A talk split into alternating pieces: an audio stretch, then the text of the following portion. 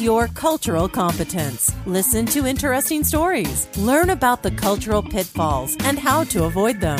Get the global perspective here at Culture Matters Podcast on International Business. We help you understand cultural diversity better by interviewing real people with real experiences, helping you develop your cultural competence. Hello, good afternoon, good evening, or maybe good morning as well. Welcome to the Culture Matters uh, podcast, where we have Anna Maria Darmanin as our special guest. She's from um, the middle of the Mediterranean. She'll tell you where she's from herself, but she, it's it's quite an interesting short little resume that she uh, she gave me in terms of her introduction. It's the following. Anna Maria is an entrepreneur, a policy advisor, a sailor, a university lecturer where she teaches intercultural communication, a Maltese who lives in different places at different times of the year Belgium, Canary Islands, Sicily, and Malta. What a life!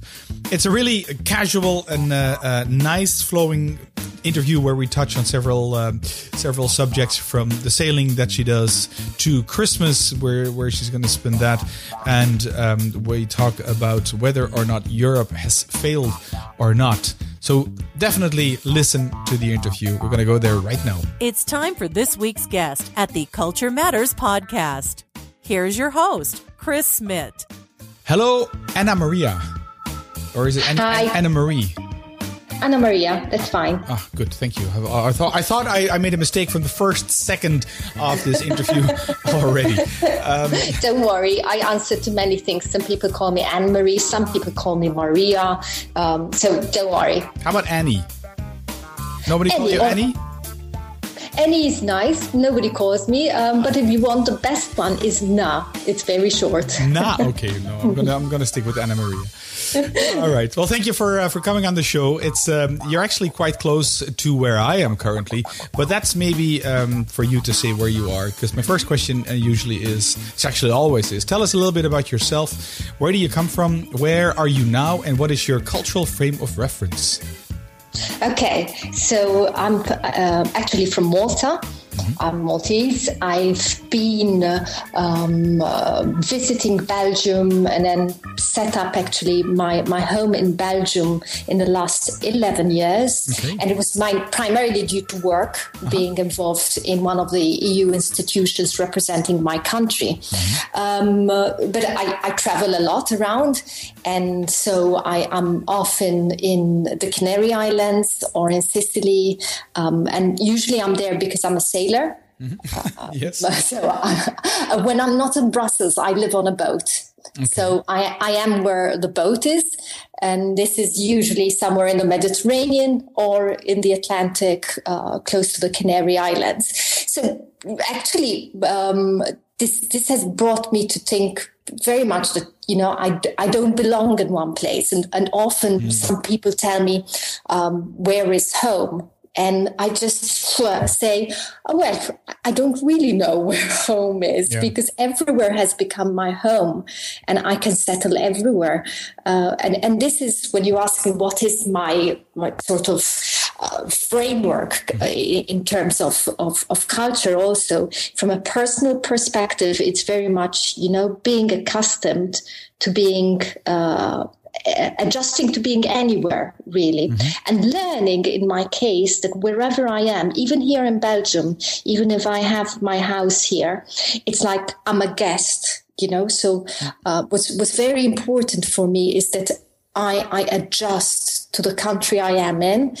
And generally, I'm, I'm just very thankful and appreciative mm-hmm. that I am allowed to be a guest in that country. Yeah. Makes good sense. Um, just uh, uh, taking it one step at a time, and um, just before hitting record, we discussed, we talked for a couple of minutes as well, because you gave me quite a hard time in terms of preparing for this, and hence I hardly could prepare because it was just virtually impossible, given the fact that you are. I'm going to say it again. We heard it in the introduction already. You're a um, an entrepreneur, a policy advisor, a sailor. Try to combine that one: a policy advisor and a sailor and a university lecturer uh, at the um, university in in Malta. So the very yeah. first step is where is Malta? Because I know 50% of the audience lives and listens from the United States. The rest li- lives and listens from the other parts of the world, the rest of the world, if you want. And Malta is not, maybe not a well known country. So what, where is Malta? So Malta is a very, very little island, uh, which is bang on in the center of the Mediterranean. Mm-hmm. Um, uh, the, the, funniest description I heard of the island in terms of its size, mm-hmm. it's like one pixel on a screen.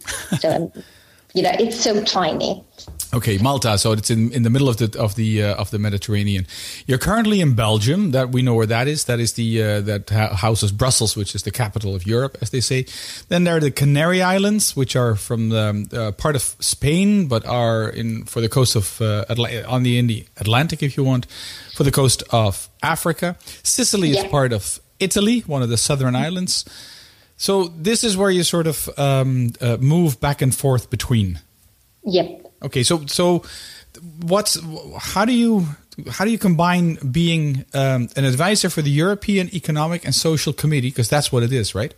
Yeah. And a sailor. What's that all about?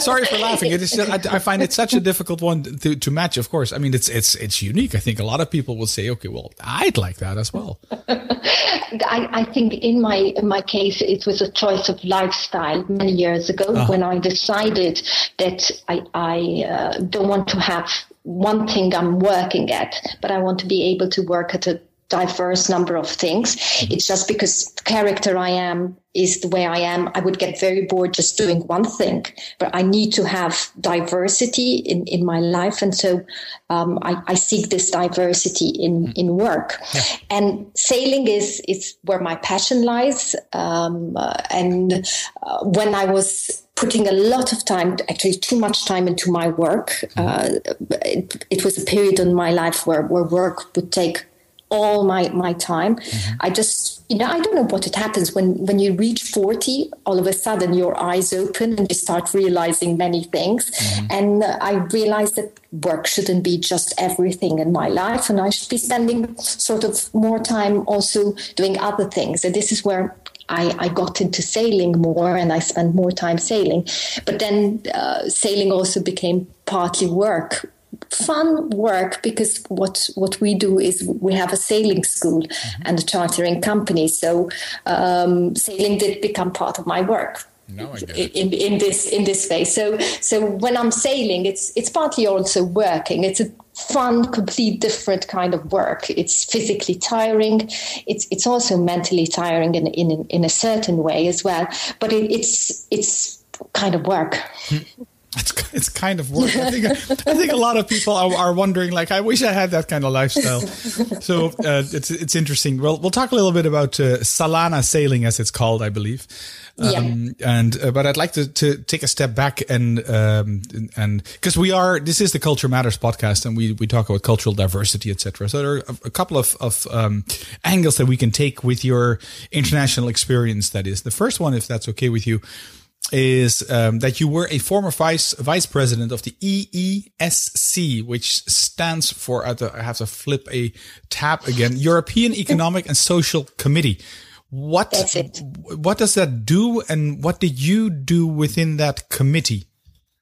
Okay, so uh, the committee is an institution, one of the EU institutions, which represents what we call civil society. Mm-hmm. So NGOs, workers' organizations, employer organizations from all across Europe. Mm-hmm. So 28 member states, um, having all of them their representatives within this institution, and then giving an input on EU, European Union legislation from the perspective of civil society. So being a voice for the citizen, but in terms of um, organized groups.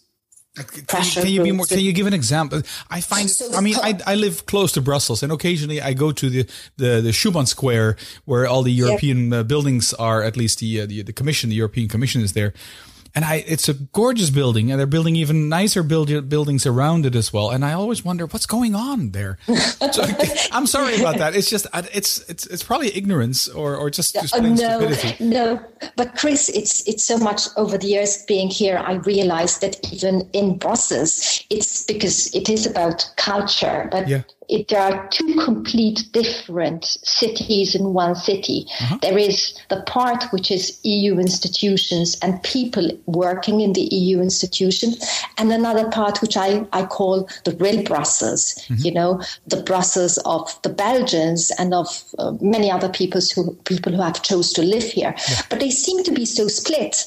Yes. You never mix and and this is partly i mean I, I am very critical to the institutions in this respect because this is partly we should be more acknowledging Brussels as a city which has hosted the institutions and also being more integrated. But there seems to be this this great divide. Yeah. Yeah, I, I, I, very much agree. Yes, I mean, um, physically you don't see it, of course, uh, because the one street leads to the other, and they're just big buildings, as they are other big buildings in Brussels as well. But I very but much you perceive agree. it. Yes, exactly. it. We've had um, uh, uh a, a, top lobbyist as well from Brussels, Vice Russian, um, which is his last name. He's not Russian, but his last name is Russian, and he's a lobbyist. And he he talks about um, the bubble, and he calls it a bubble within yeah. Brussels. So yeah. if, if you can if you can get back to the, the, the yeah. EESC, yeah, European so, Economic so, Commission, sorry, Social Committee. I can't get it out.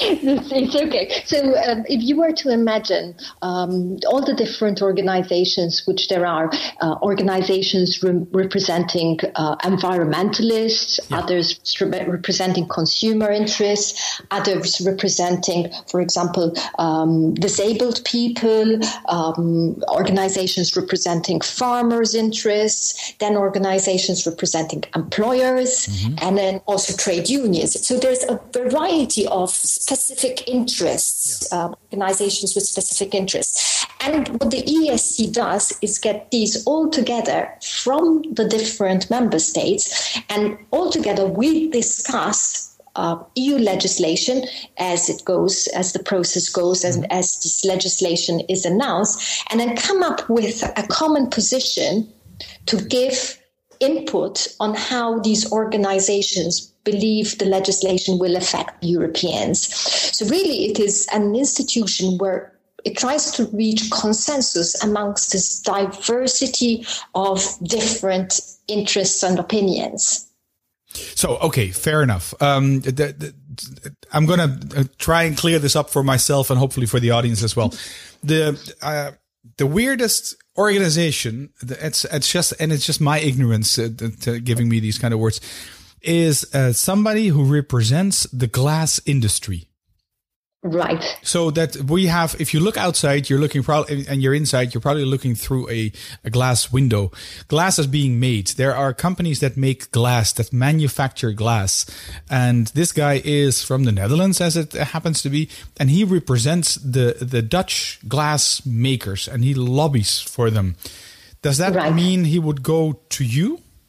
He could come to the institution. He would not himself be directly appointed as a member, but because he would be part of a chamber of commerce, probably uh-huh. uh, representing this sector, his chamber there would be somebody representing the chamber as a member from this institution. Okay. So he can either directly come to the institution himself and link up with uh, Dutch members, or he can do it via his own chamber of commerce. Yes. Now, suppose then what Brussels legislates would be a law that tells uh, glass makers, in this case, um, the minimum uh, level of insulation that double glazed windows should have is X. I don't know if this, may, this makes any sense from a technical standpoint.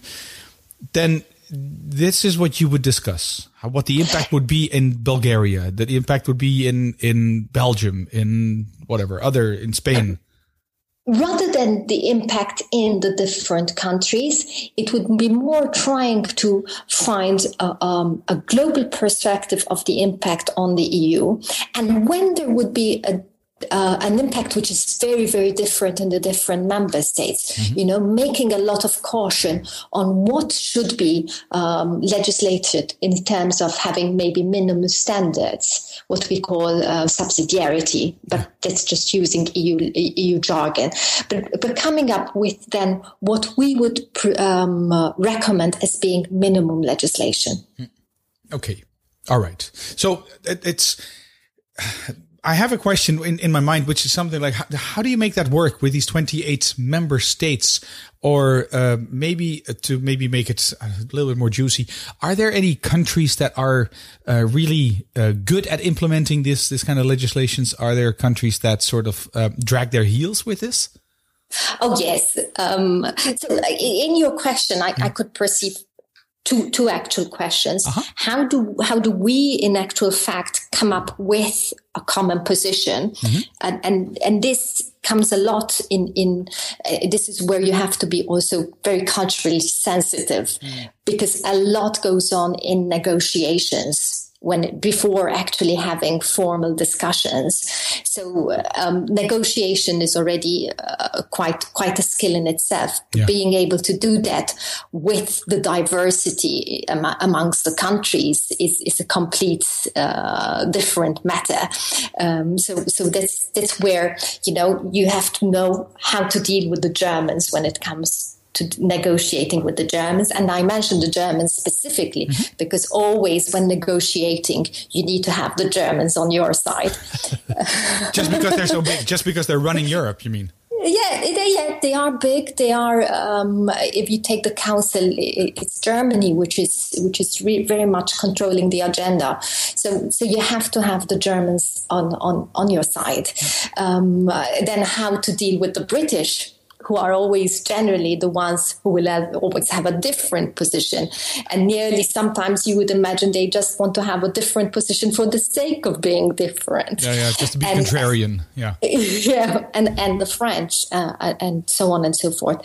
So, so much goes in being able, deciding or thinking which are the, the first countries I, I, should be approaching, whom I need to have on my side, uh, and then how can I influence the other countries. And then your other question is, is in general, which are the ones which implement faster yeah. um, uh, um, as compared to the others? Um, I, I, would say rather than, because there, it, it, very much depends on the kind of legislation. So are, there are some uh, legislation which, for example, uh, the Germans implement much faster, but there is others where the Scandinavian countries implement faster or, or, or drag their feet. So it, it's very much depending on what legislation. But what I can say is that you have then what is called gold plating, which is going beyond uh, what is legislated in Europe and, and adding more standards. And typically, um, in in uh, let's say general perception is is the UK is the is the best at gold plating. Mm-hmm. Um, so and, and gold plating is not really real. Is that what you're saying? No. Yeah. Yeah. It, it's just putting more uh, legislation. Yeah. More fluff, yes, which in actual fact makes life then more difficult for for for whoever is in the UK, for businesses which try to run in the UK, and and then the, the strange thing about it is when it comes to then social laws, mm-hmm. uh, laws which protect workers, mm-hmm. um, you get most of the loopholes within the UK, which is, for example, most typically the country where it's known for its zero hours contract. So you have workers employed on a contract which says zero hours. Yeah. Which is an absurd thing. But there's loopholes then right. in, in that respect. But they but they're okay with that. They don't need that further reg- legislation around that. No, yeah. exactly because it's a, it's a social legislation, so they don't gold plate that. Now I I know this is because one thing leads to the other. It's it's um what is it 2016 2017 either one of those two years. I think David Cameron the uh, the current um, uh, Prime Minister of the UK yeah. has promised the uh, his constituents that there will be a referendum and yeah. whether the Brits can vote to be in or to be out of Europe. Um, yeah. So I mean it's hard to hard to the pros and against. So far, what I understand from uh, at least following the news and reading the Economist uh, every week week is I think what Britain would actually benefit from staying in, but there's still a chance that there are naysayers enough. Uh, yep. This whole thing, I know the Americans are looking at Europe as well. We as Europeans are looking at Europe as well. And have we failed as Europe, as this whole experiment as being the EU? Mm. Okay. Sorry to ask this. I, I, hope you're okay with that. yes, no, I'm, we can, I'm okay. We'll talk about it. your sailing, as well. no, I'm, I'm totally okay with that. And I, I will answer in, in very big honesty yes. um, here. So I, I, I do believe that the goal, that the ideal of, of Europe mm-hmm. was, was a brilliant brilliant idea. And it's built really on the foundations of democracy. And what we have today is really the result of, of being very democratic. Mm-hmm. Uh, but what has happened, the way I see it, is we had some brilliant projects, uh, including the euro. Uh, I, yeah. I, do put the euro in as, as being a, a, great idea and a great project for unity. Yes. But what we have now, I think, is more still the, the the, the perception or not the perception, still countries which are first and foremost protecting their own interest and not seeing the bigger picture. Yes, every, every country in and by itself. Yep, yeah. yep. Um, I have been sadly to, to some council meetings of ministers where in the corridors you then do hear a minister saying, oh yes, ultimately I am going to do what my voters want and what will get me the votes. Mm. Because this is what politicians think. They think of their re-election. Yes. So they don't think very much longer term, which is the benefit of Europe. Mm-hmm. Having said this, um, I don't think it's the end or it has been a, a, a, a failed project. Mm-hmm. I think there is more work to be put in and some more sacrificing from our political class more than anything mm. of, of, of thinking of the global picture more than just limiting uh, themselves to, to short term and only to the country, their own country. Mm. That's really my. It's a it's a very big question to answer in a of few course. minutes. of course, and I don't. I mean, this is the, the, the truth is somewhere in between. I understand that as well. It's a, I very. I'm not a Eurosceptic at all. I believe in this concept of of this um, somebody once I, I, read somebody I read somebody actually wrote down saying that Europe is uh, the way it is is more isn't like an insurance policy for stability. Yeah. And of course, it's messy. I mean, the way we are dealing with asylum seekers is just is is. It's know, a disaster. It's beyond belief. I think. I, yeah. I, mean, if in five years, or hopefully before that, shorter than that, we will look back on this on what's going on right now. And by the way, if you're listening to this in the future, we're recording this on December fourth, um, two thousand and fifteen where Europeans don't know what to do with with the the thousands and thousands of asylum seekers, and and the only yeah. thing we seem to do is is build fences. So yeah. that that triggers the question in the discussion, I guess, as well. Has has uh, we we talk about Belgium being a failed state, but has Europe is has Europe actually failed as as an idea? So, no, no, you don't have to repeat. This is, I mean, I'm, I'm, I'm, I'm venting yeah. my own. It's re- it's a rhetoric. Yeah, I understand. Yes. Yeah.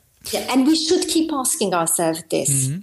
And working more at it us, at the same time. More of us, yeah. yes. Yeah. All right. Well, anyways, we're not going to put the word uh, the world to right in this in this podcast for sure. But I love the discussion. Uh, in in in any case, um, so you you're not doing that anymore with the EESC. Is that correct? Yeah, it's from last September, yeah. I, I stopped doing it, and uh, now I'm more doing freelance uh, policy, uh, uh, being a policy advisor more on a freelance basis to um, particular organizations and, and NGOs. But yeah, it's from September, I'm no longer doing it. Is there any particular reason that that's that you're willing to share with us? Uh, the fact that you because you've done it for for eleven plus years or something. Yeah, um, I, I, think it, it's. I, I, always believe we have like cycles in our life uh-huh. where you can contribute and, and be active in, but then um, after a certain time, even your own ideas start becoming stale. So it, it was for me time to move on to something. Right. Other, uh, another thing, leave space to somebody else with fresher ideas, and and also partly to, to be more stimulating for me in my own life. Sure. Yeah, that makes good time sense. for change, you know. Yeah, yeah, absolutely. Yeah, for sure, absolutely. Um, that makes uh, that makes good sense. And um, the the so do you were you were not born on a boat, right? I'm moving into the boat at this moment. so this is at a certain moment you said, "I uh, work is taking over too much, and I want to uh, do, fill my life partly with something else." So you opted for a boat. Yeah. Okay. So tell us a little bit about um, what's it called again? Salana, uh, Salana, Salana sailing. sailing. Yes, one year Yeah. and nine months you've been doing this. Yep. Um, uh, so you should, because you said I wasn't born on a boat, which is no, I wasn't. But you should know about uh, one thing about us Maltese, because it the island is so so tiny Yeah. that I always say that the sea is what gives us our sanity, because you can look at the horizon on the sea, and that gives you a sense of space. Otherwise, if you would lose all sense of space, being such a very very small island. Yes. So, so this the sea is, is part and parcel of our life, our culture, uh, the way we are. We always want to be by the sea or close to the sea As Maltesers. as Maltese. Yeah, uh, I I do realize that it's it's typical from anyone coming from uh, small islands. yeah. Um, uh, and I, I, I've met a number of people across Europe when, when they move from an island to mainland. It's one thing they miss most, the sea. It's, it's just part of our DNA, I would I would presume. And and this Salana sailing actually, uh, the the idea came out. Me and my partner, who are both sailors um, and also instructors, um, wanted to like um, set up our own school. We we both, uh, myself in my free time and he more on a full time basis in the last years, we're, we're teaching sailing. So we set up our, our own school. But even in, in that respect, we, we, we're not just based in, in Malta where it all started, but we like the idea of being able to move with the boat wherever we go. And, and so just not being really based in, in one place. So at the moment, the boat is in Tenerife in the Canary Islands where uh, it's uh, again being able to experience different places, different cultures, um, meet people, um, not only in the boating uh, sector, but, but generally in, in all different walks of life from, from different countries. And this is why we like sailing, for example, twice a year we do this long sail from, from Malta or Sicily or wherever we are um, to the Canary Islands, because like that, you know, you go by the coast, the different countries, um, including the, the Moroccan coast, and, and you just get to experience just different cultures and different people, and it's great fun. I can imagine. Imagine. Yeah. Out of curiosity, how big is the boat? Um, the one we do this trip on is 14 meters. Okay, that's decent. That's uh, that's bigger Yeah. than the house I live in, almost. I think. I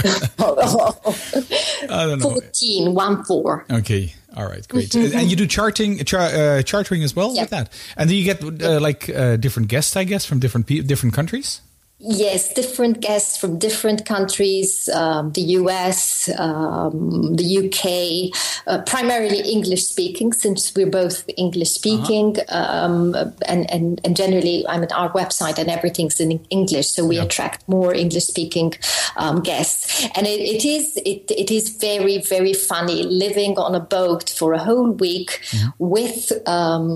People, guests, your own guests. But uh, I mean, it is a small boat, 14 meters. So you're 24 7 Yes. on a very confined space uh, with um, four other people. So you, you, you do have these, all these peculiarities of different people um, and, and how to deal with that. And, and it's just funny. Any any particular interesting cultural cultural stories that you're willing to share?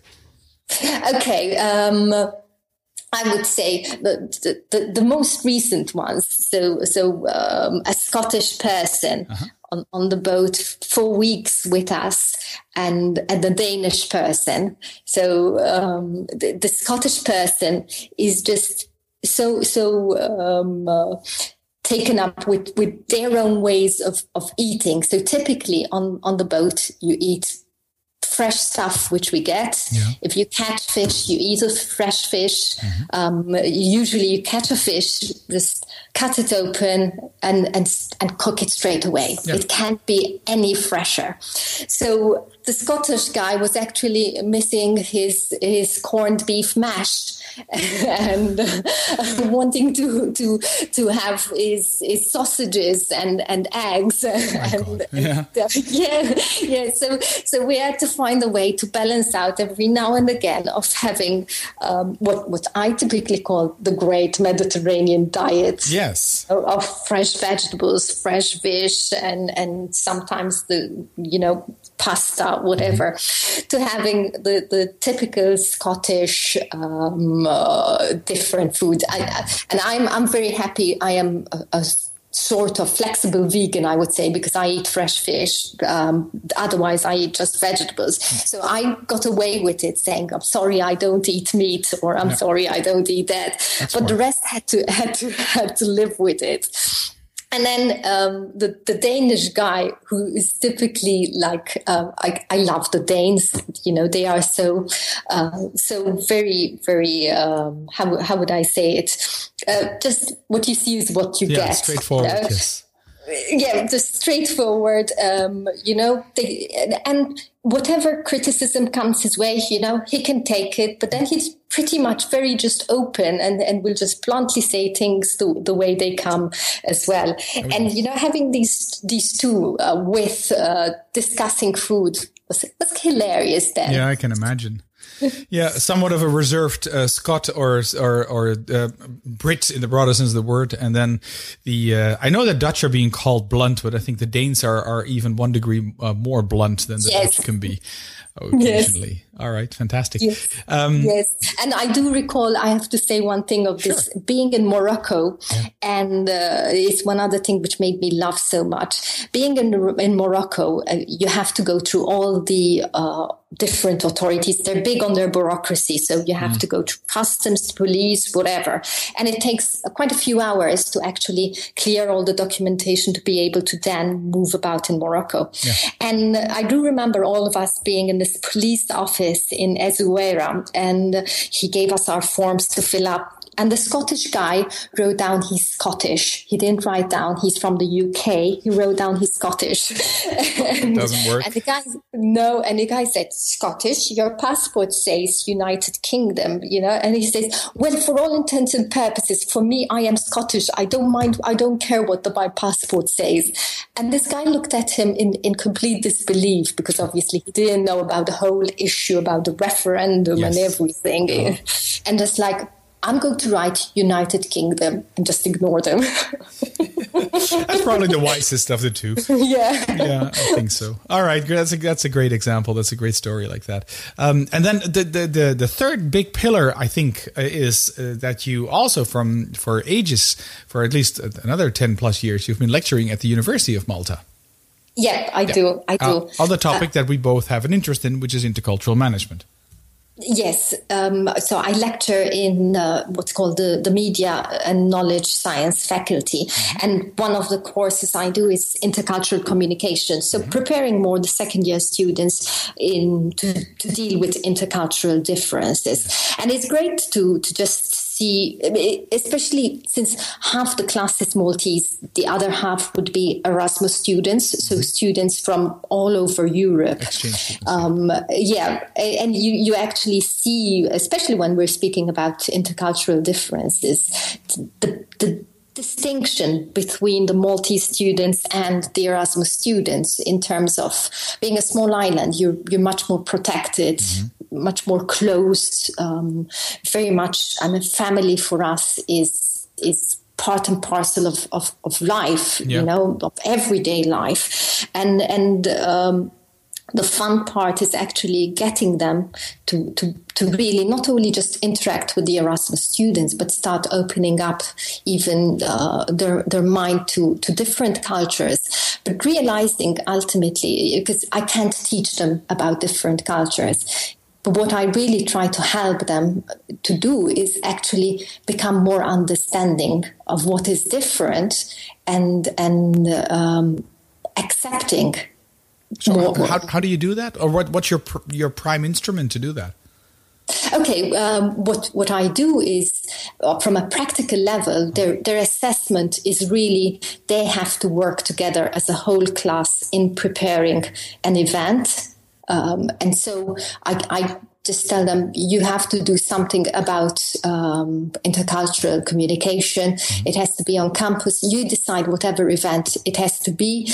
Um, I'm just interested in you coming up with something solid and being successful in what you present. Right. And what I do is actually observe how they work together.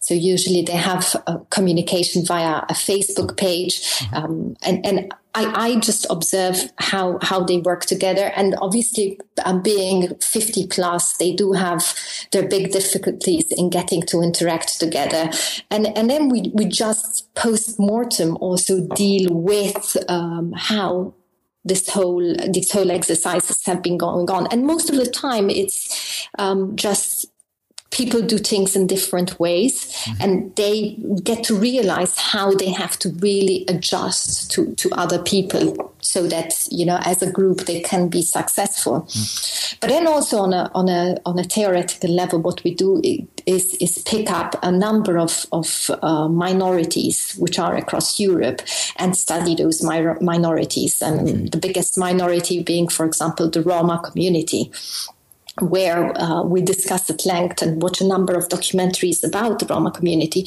Incidentally, there hardly is any any Romas in, in, in Malta just because it's not a place where um, there is an interest in settlement from the yeah. Roma community. Yeah. Yeah. Um, so, so, even for, for the Maltese students, it's generally quite a new topic. But then the Erasmus students are more exposed to Roma and, and therefore they bring in their own ideas. But then also discussing, you know, um, how much uh, Roma should adopt and how much we should actually let them be who they are because that's part of their culture. And usually sparks uh, very very hot debates. I can imagine can because imagine. Yeah absolutely. I mean it, it, being from continental europe it's it's they they are talked about this this small community Yep, yep. So it, so it does spark a lot of, of, of discussion and, and, and where to limit, where, where to delineate um, uh, what to do. Okay. And, uh, yeah. And, yeah, and how some countries have handled the situation, which uh, has not necessarily been successful. Yeah, true. I guess as well. And and then you you uh, before we actually hit record, you you were, we were talking about stereotypes as well. Um, is, is, that something you use in your lectures as well? Work working with stereotypes, working around stereotypes. Yes, uh, dealing with with with stereotypes, um, understanding what the stereotypes are, not just the generic ones, you know, about the Italians, the French, or whatever. Yeah. Um, but primarily uh, being what we work a lot at is more the psychology of communication, which is being more aware of our own uh, perceptions and our own stereotypes, because stereotyping is one of the perception mm-hmm. uh, processes we have, and how having more self awareness to to how we perceive and how we stereotype, and then being also then uh, able to, to to handle that and to deal with that objectively. All right, interesting. It's a, it's it's such a vast topic, and I think if if um, if students are a little bit older and if they have somewhat of a frame of reference, they can be very um, uh, thankful, uh, uh, a, a, thankful audience. It's a nice audience to work with, I think. Yes, yes, yeah, it, it, it is. It is great, and I've been doing this for ten years now, so it's great to still meet some some students of ten years ago, you know, or right. eight years ago, and they just tell me, "Oh, I still remember this discussion we had in class or whatever." So that's brilliant. Absolutely, yes, that's what I like about doing the, the intercultural bit as well, because it's not only. I mean, you can talk about business and stuff like that, and that could be interesting, or talk about Europe, and that could be interesting as well but every time I think it always, it's also about you. It's when yeah. you talk about intercultural management, it's actually about you. It's you and the others. It's not about the others only. It's always you have a part in that as well, I think. Absolutely, and and it, it's it's being so much um, also being able to to adapt, mm-hmm. but but also to think, okay, why why why is it why am I always thinking this thing or why am I doing this thing? But it is it is a crucial part of it all because ultimately what you can really change is yourself oh, well, more yes, than other people. Yes, absolutely. All right, fantastic. Um, I have a uh, uh, the the last question. Two questions I always ask at the end. For some people, that's uh, that's difficult. I doubt this is not difficult for you. Can you give us three tips to become more culturally competent from your own okay. experience? Okay. Um, so uh, first thing is listen listen, listen. And by listening, it's not just hearing, but being able to, to listen between the lines and, and to, to, uh, understand and, and before putting yourself into any situation. The second thing is then being more aware about yourself. Um, and the third thing I think is very important for me is, is respect. Hmm. How do you show respect? How, how do you do um, that? Because again, that is a non-cultural uh, uh, non-neutral word. Yes, uh, yeah. I, I, would say the, the, the respect part comes in into not only acknowledging that somebody is different, but respecting that difference. Um, and and for me, respect comes a lot in. I, I, take the example of when we started discussing all this. I mean, take me being here in Belgium. Mm-hmm. Um, I may not agree with everything in the way they are done here in Belgium, but I should never be criticizing because I am a guest here. I should respect the way they do it. Um, maybe if I have the opportunity, put in my idea or pitch in how I think it could be better. Mm-hmm. But ultimately, I should be very respectful of how things are done here because this is, I am a guest. Yeah. Good point. Good point. Good. You're a guest, and there are cultural differences. It's not yeah. cu- cultural better or cultural worse. Yeah. All right. Fantastic. Um, Annemarie, how can people get in touch with you if they want to? Okay. Um, I'm very much on the social media. So Facebook, Twitter, um, uh, LinkedIn. It's Anna Maria Darmanin um, or Salana Sailing. So um, uh, anyway, like that, that's that's that's good for me. So I'm I'm very willing to be able to connect with anyone who is following your show because that means they're also very interested in culture. yes, hopefully they are. All right, thank you so much. All these uh, the ways of getting in touch with Anna Marie will be in the in the show notes. You can find those in culturematters.com slash zero five zero, and then uh, that's your name and a title. I still have to make up because I still haven't done that yet. Just go to the search box and um, and, and, and do type something with Malta. It'll pop up in any case. so that's it. Um, it's one of the longer interviews. Usually I uh, I finalize them around thirty minutes or something. We've been um, on the phone on the Skype if you want for more than forty minutes now. Oh, yeah. Well, sorry. That's fine. No, it's, it's I, I, enjoy the, the, the content as well. So we determine how long the they they, they roll on. So it's not uh, it's it's not the audience, fortunately. All right. Well, thank you so much for uh, coming on the show. Oh, one last question: Where is Christmas going to be? On the boat or in Belgium? On the boat. Ah, ah. and, and, hopefully, Christmas Day will be somewhere where it's just going to be me and my partner on the boat at anchor and just I, see. I can imagine. My goodness. yes. All right. Well, have a wonderful uh, holiday season, as they say, politically correct. And um, thank you so much for taking the time out of your busy schedule to come on this on this podcast. And I'm pretty sure we'll talk again in the future. Thank you, Chris. Bye. Bye bye. Thank you, Anna Maria, for coming. Um, well, not all the way to Brussels because you were there already, but coming on the show and uh, sharing your ideas so very frank and so very honest with us. Really appreciated the talk. So, where are we? Culture Matters podcast, episode number 50. This is done over and done. Um, one more thing to do, or a couple of things more to do. That's to ask you for a iTunes review and rating.